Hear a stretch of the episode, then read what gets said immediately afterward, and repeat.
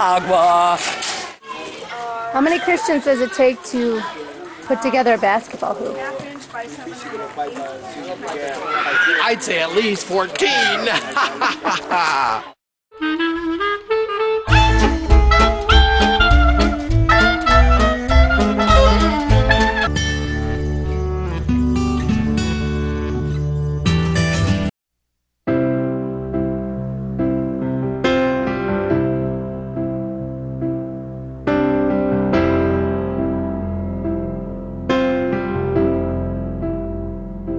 I'm finding myself at a loss for words.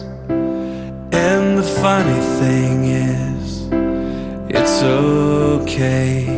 The last thing I need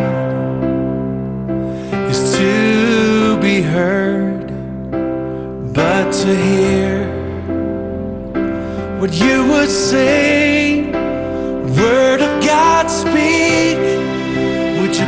Down like rain, washing my eyes to see your majesty, to be still and know that you're in this place. Please let me stay and rest in your holiness. Word of God, speak.